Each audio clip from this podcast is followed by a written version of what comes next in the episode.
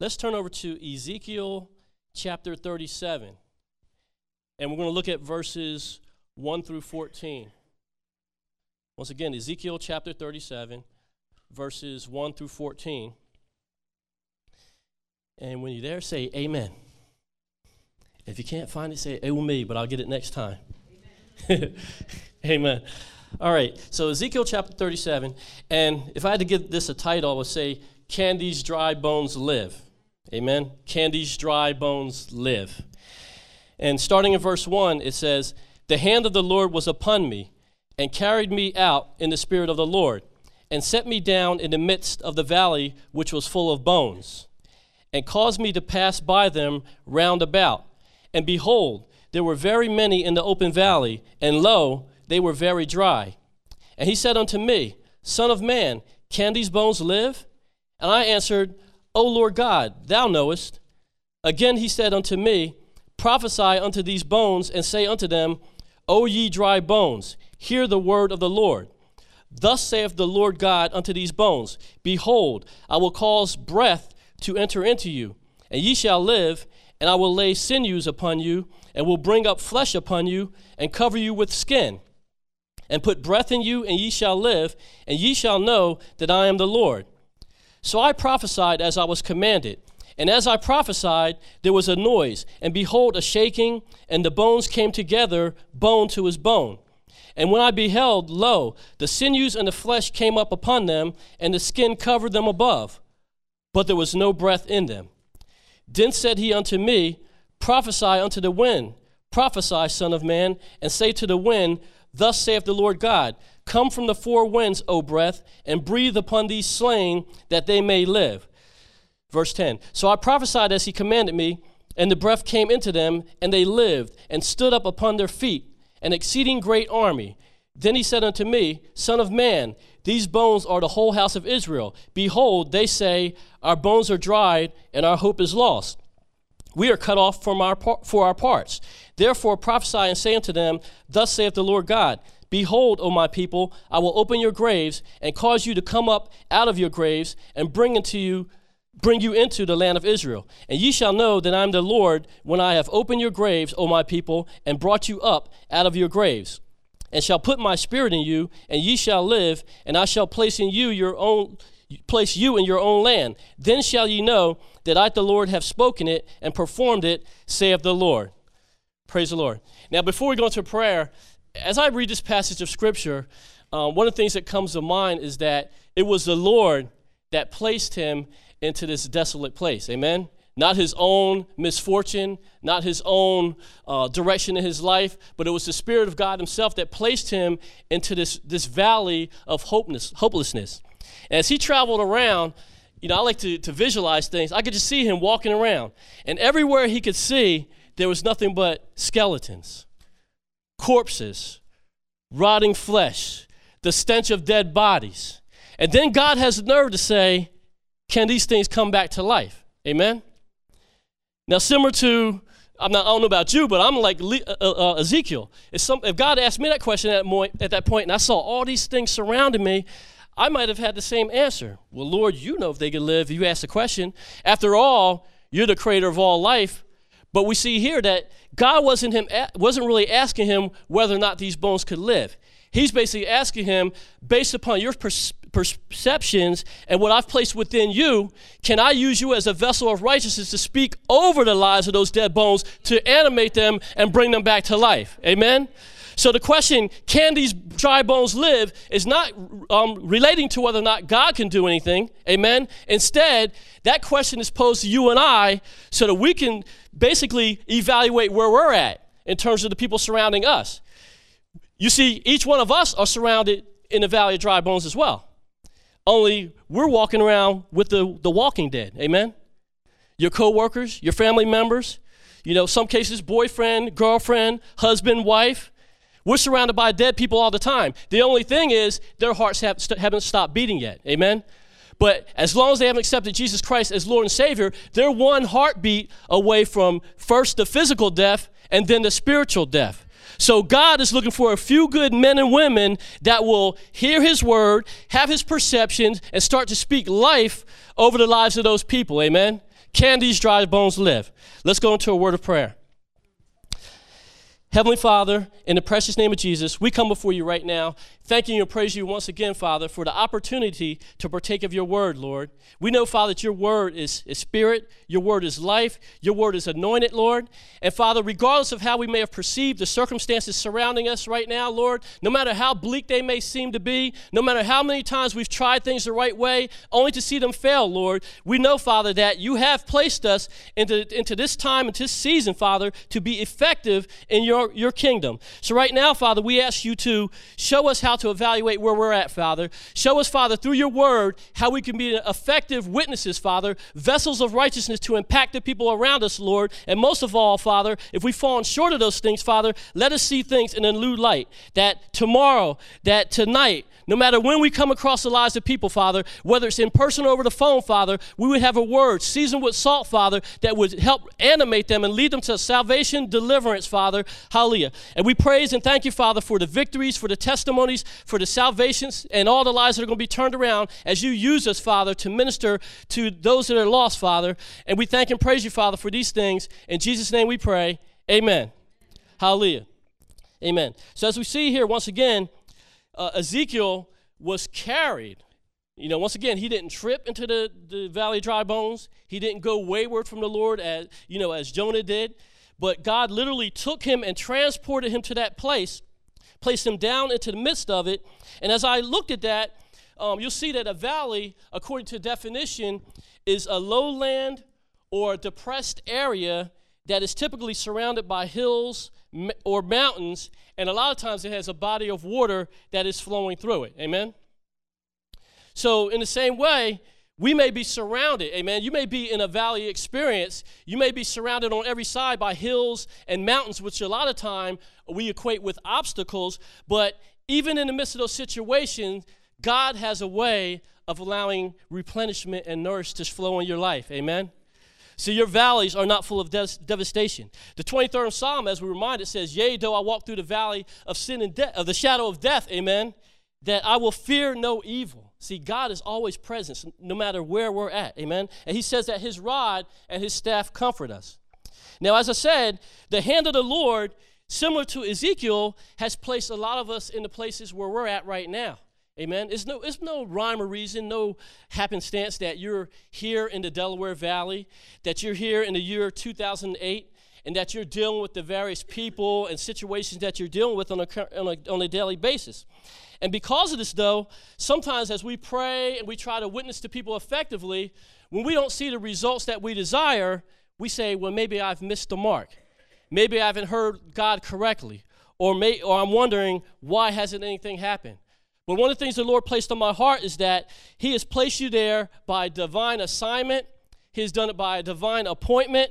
And if He has truly placed you there, not only has He placed you there to be in the midst of it, but He's equipped you with everything that you need to bring forth fruit out of your circumstances. Amen?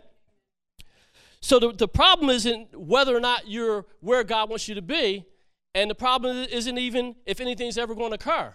The problem is whether you allow the fact that nothing has happened yet frustrate you into thinking that you're not able to minister effectively in the kingdom of God. Amen?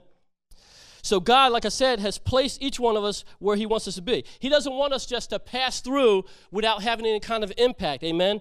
He wants us to be open to, to hear from Him, to get um, the insight that He has as we pray and intercede for people, and then as he speaks to us and, and basically impels us to pray over their lives to do exactly what he's told us to do. Amen? In other words, you can't allow yourself to be controlled by what you're seeing according to your five senses. Now, uh, once again, God never sends you into a place where he hasn't either given you everything that you need to handle a situation, or secondly, if you don't have everything that you need to deal with a situation, uh, God won't put you in a place where He won't send somebody else or something else into the scene that's going to resource you and enable you to do what He's called you to do. Amen. God will not leave you hanging. You know, if you find that after an amount of time that you're totally unable to be effective, instead, you might have to evaluate whether you're positioned exactly where God has you to be. Amen. Hallelujah. So once, so as once again, similar to Ezekiel, we're surrounded by things on every side that may seem bleak, but we have to walk through our circumstances without allowing the, the mishaps, the misfortunes, and the failures from the past to limit us or control our perceptions and make us believe that we're ineffective for the kingdom of God. Now, Matthew chapter 13, Jesus dealt with a similar circumstance. In verse 53, it says, It came to pass that when Jesus had finished these parables, he departed thence. And when he was come into his own country, he taught them in their synagogue, insomuch that they were astonished, and said, Whence hath this man this wisdom and these mighty works? Is not this the carpenter's son? Is not his mother called Mary? And his brethren James and Joseph and Simon and Judas? And his sisters, are they not all with us? Whence then hath this man all these things? And they were offended in him. But Jesus said unto them, A prophet is not without honor, save in his own country and his own house. And he did not many works there because of their unbelief. Amen. So in his own uh, childhood home, Jesus found that he couldn't be effective. It had nothing to do whatsoever with what the call in his life was it had nothing to do with, with his capabilities or the call that God had placed upon his life. Instead, it was due to the sin of, unf- of familiarity that people said, We knew him from childhood. Who does he think he is coming in here to try to preach to us or to call himself some kind of, you know, uh, herald of the kingdom of God? Who does he think he is to speak to us when we ra- were raised up with this guy?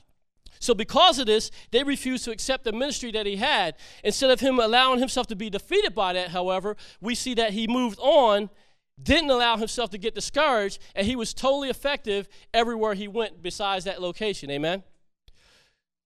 Matter of fact, a lot of times it's in the places where we, we grew up or the places where we may have been involved with various people over the years, that they are too familiar with us. But we have to realize, amen, that in our passing, we can t- continue to pray for those people, intercede for those people, even send people that might be able to f- minister to them effectively. However, we don't have to keep fighting and clawing and scratching and begging and beat them over the, over the head with the Bible. Instead, just pray for them and then move to whatever venue that God has called you to to minister to the people that He's called you to minister to. Amen?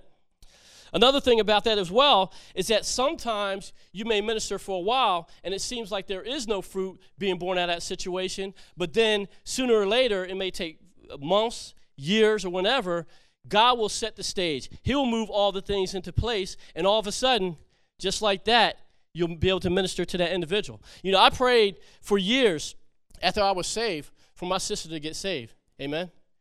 And, you know, growing up, you know, I had my years of, of drinking and partying and doing all these different things that were inappropriate in the sight of God. But um, one of the things that spoke the highest, the highest in terms of my transition in the kingdom of God is when I would run into people that I hadn't seen in, in years, you know, class reunions, uh, just running across somebody in a store, something like that. And they would basically say how my sister had talked about my relationship with God. Amen. And then even in the midst of that situation, even though I hadn't led her to the Lord yet, years later, she had to have a surgical procedure where I was in the hospital with her. And at that point, that's when I was able to minister salvation. So imagine if I just wasted all that time beating her over the head. A lot of times we could be more effective if we just pray and we're there for the person in their time of need instead of trying to push them along in our own time and season. Amen? Amen. So, as I said, Jesus himself was smart enough to realize that there might be places where I cannot minister effectively. However, it doesn't negate the fact that I'm still effective and God has a call and a purpose and a plan for my life. Now, um, as I said, God asked Ezekiel a question Can these bones live? And one of the things that I evaluate in terms of the people I've tried to minister to is, you know, sometimes you could be surrounded by people that refuse to accept salvation. You know, our own personal set of skeletons and dry bones. You're surrounded by them so long that you, you almost want to throw in a towel. You know, you feel that you have no impact, you know. But the thing that the Lord placed upon my heart is before you can speak life into people, can you see them saved? Amen.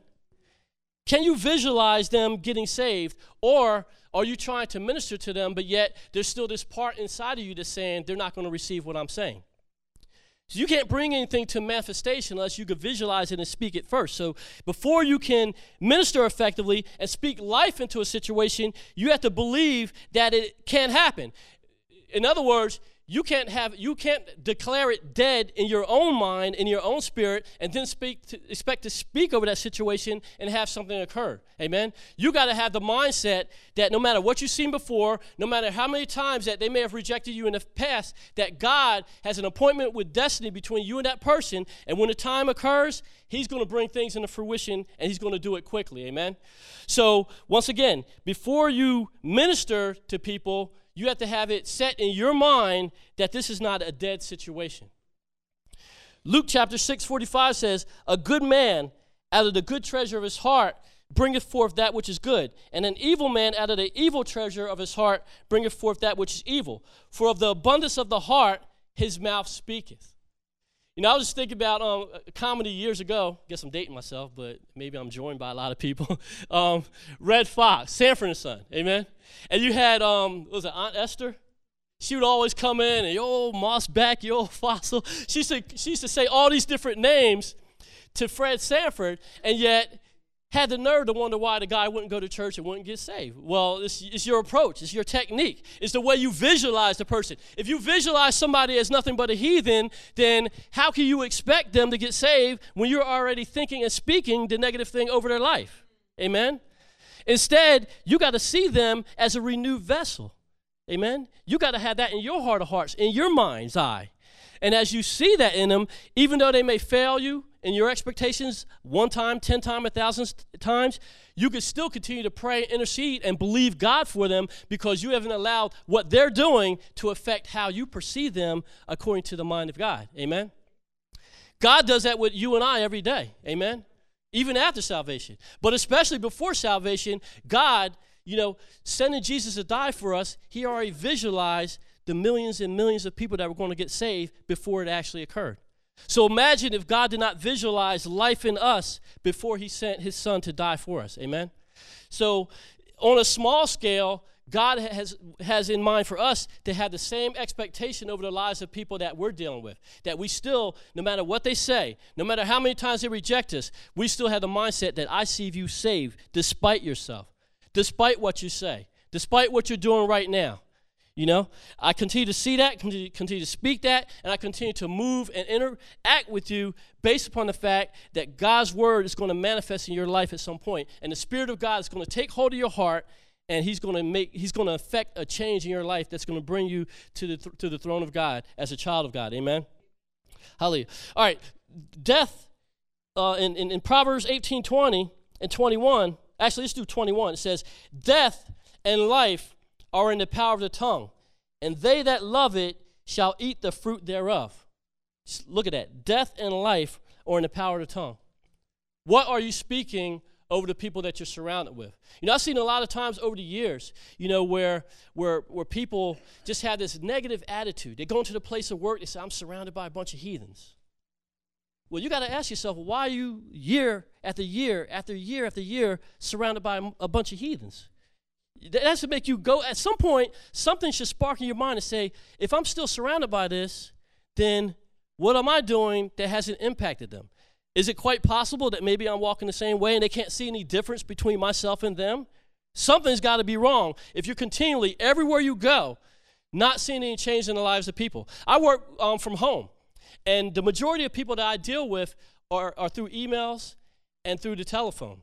But yet, even in short conversations, you know, shortly after starting a pro- project, a lot of times people speak to me in a curse and say, oh, I'm sorry, I apologize, without a word coming out of my mouth. See, there's something about me as I interact with them that tells them that there's something wrong with using profanity in my presence.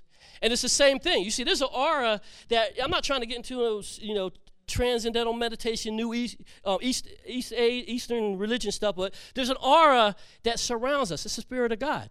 I had a situation um, one time where I was doing some work at this business. And this guy came in um, doing getting a repair over some equipment, and I was working on the other side of the store on his on his PC, and um, he was talking to the owner. They were talking back and forth, and then finally he said, "All right, I'm gonna go in the back and I'm gonna get your equipment." All of a sudden, now mind you, I never changed, I never turned around and, and did anything. The guy said, "You must be a Christian," and all he saw was the back of my head. You see, there's, there's something inside of us that the world needs that the world can sense, you know? And if we, we take more time to just walk in the love of Jesus Christ instead of going through the motions and trying to do our canned package way of ministering to people, we'll find that there'll be a lot more results in terms of what we're doing. Amen? Hallelujah. You see, that, that spirit that emanates inside of you, it just radiates light. God says we, we, we have the Spirit of God. We have the Spirit of God inside of us. He says that you cannot hide the light that, under a bushel. You know, it radiates. It, it, makes people salivate. You know, it's the salt of the earth. It's the light of Christ. You know, I look at it. I have a wood burning stove at home, and a lot of times people ask me, "Well, isn't that like a fireplace?" I was like, "Nah, you missed it." And they, "What do you mean?" I said, "Because it radiates heat." And they say, I, I still don't get it." I say, "Well, see, you have a fireplace. You you light the wood, and you find that it has a blast a, a, central area where the heat is, and the further you get away from it, the, the, you know, the farther you get away from sensing the heat. Now, if you have central heat, uh, you'll find that during the cycle where it's blowing, you'll you'll feel the heat, and it quickly dissipates until the next cycle comes around again. But with a wood burning stove, once you get that thing kindling, it goes up to about 400, 500 degrees, you find that it radiates a heat that stays level and consistent all the time. And see, that's the way God wants each one of us to be. He doesn't want us to give out a blast of the gospel of Jesus Christ that knocks people off their feet or repels them. He doesn't want us to just give them a blast that quickly dissipates. And one day we're on fire for God, and the next, I can't quite feel the warmth of that Christian over there. Instead, he wants us to have an experience where we literally radiate the presence and the love and the warmth of Jesus Christ, and it's consistent. Amen. Through thick and thin, through ups and downs. You know, I've had times, I had one time where I was getting kicked out of a job. No fault of my own. And um, they came in and basically said, We're going to pack up your stuff and you got to leave. Because what I didn't know is I got hired to a location where they were in midst of a lawsuit between one consulting company and that corporation. Now here I come, I come and get in the job, you know, thinking, hey, I'll be here for a while. Next you know, I'm grandfathered in to all the people getting kicked out from other situation. So I'm going out, all these people cursing and swearing. I'm going to, get to, the, to the bar to get drunk and all this other stuff. And I'm sitting there with a smile on my face. And they're like, well, what is wrong with you? I said, I said, God gonna take care of me. For me to be defeated, mad otherwise, would mean that I don't truly trust him at his word. God's gonna take care of me. Three days later, I had a job that paid double. Amen? God has done that twice in my life. So I don't fret the, the calamities and the different things that, that, that occur inside of my life. Instead, you know, thick and thin, up and down, I try to radiate the warmth and the love of Jesus Christ. Amen? So that it's consistent all the time. And because of that, the words that emanate out of my mouth are conducive to producing more life. You know, I shared over the Beacons, my sister in law um, contracted meningitis last year, and it, it struck her quick and it struck her hard. She went from one day talking to me to the next thing you know, her speech was slurred. She couldn't remember words. The next thing you know, she's having seizures. Then she goes from that to paralyzed on her right side. We didn't know it till later, but she went blind. Um, and then, as we were getting report after report after report after report, negative, negative, negative. Every time my brother-in-law called him, I would take what he said, reverse it, and said, "Well, that's what's expected. You know, you're feverish. You got all these things going on. You should have a seizure. So don't worry about that, man. Just speak the word of God over the situation." Today she's out jogging. you know, she's back in church ministering. She's back fully to normal in every aspect of her life. But that's because I refuse to hear the negative report of the doctor. I refuse to hear even the, the well meaning but negative words from some saints. Amen that will call me up, oh, that sounds bad. Well, goody. Then it's time for God to kick some diseases in the rear end. Amen. See, see, see, fights and spiritual struggles are not for the, the limp-wristed cre- um, Christians. Amen. That's time for the warriors to step on the playing field. Amen. And say, despite what I see, I'm going to continue to pronounce God's word over that situation, despite everything I see. Amen.